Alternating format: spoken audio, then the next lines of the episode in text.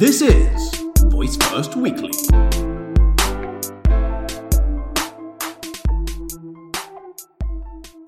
Hello, guys. Welcome to another episode of Voice First Weekly. Yesterday, I left you with the expectation about today's Apple special event, and I wasn't looking out for iPhone news or watch news. What I was interested in was voice technology, conversational interfaces, the AirPods, any news that is relevant to our uh, voice ecosystem. So, as you probably heard already, at least in terms of voice, there is not a lot to say from Apple's special event.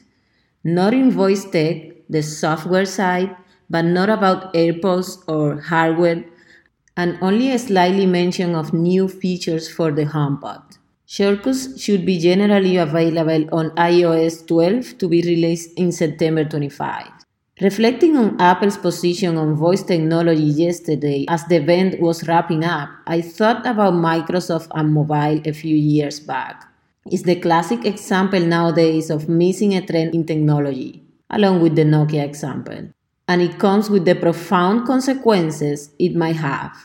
And then I just listened to the most recent podcast episode of the Knowledge Project with Ben from Stratechery, where he said a phrase in a way that really resonated with me. Microsoft didn't miss the mobile trend, they were just fundamentally unequipped to compete in it. The discovery of anomalies during revolutions in science leads to new paradigms.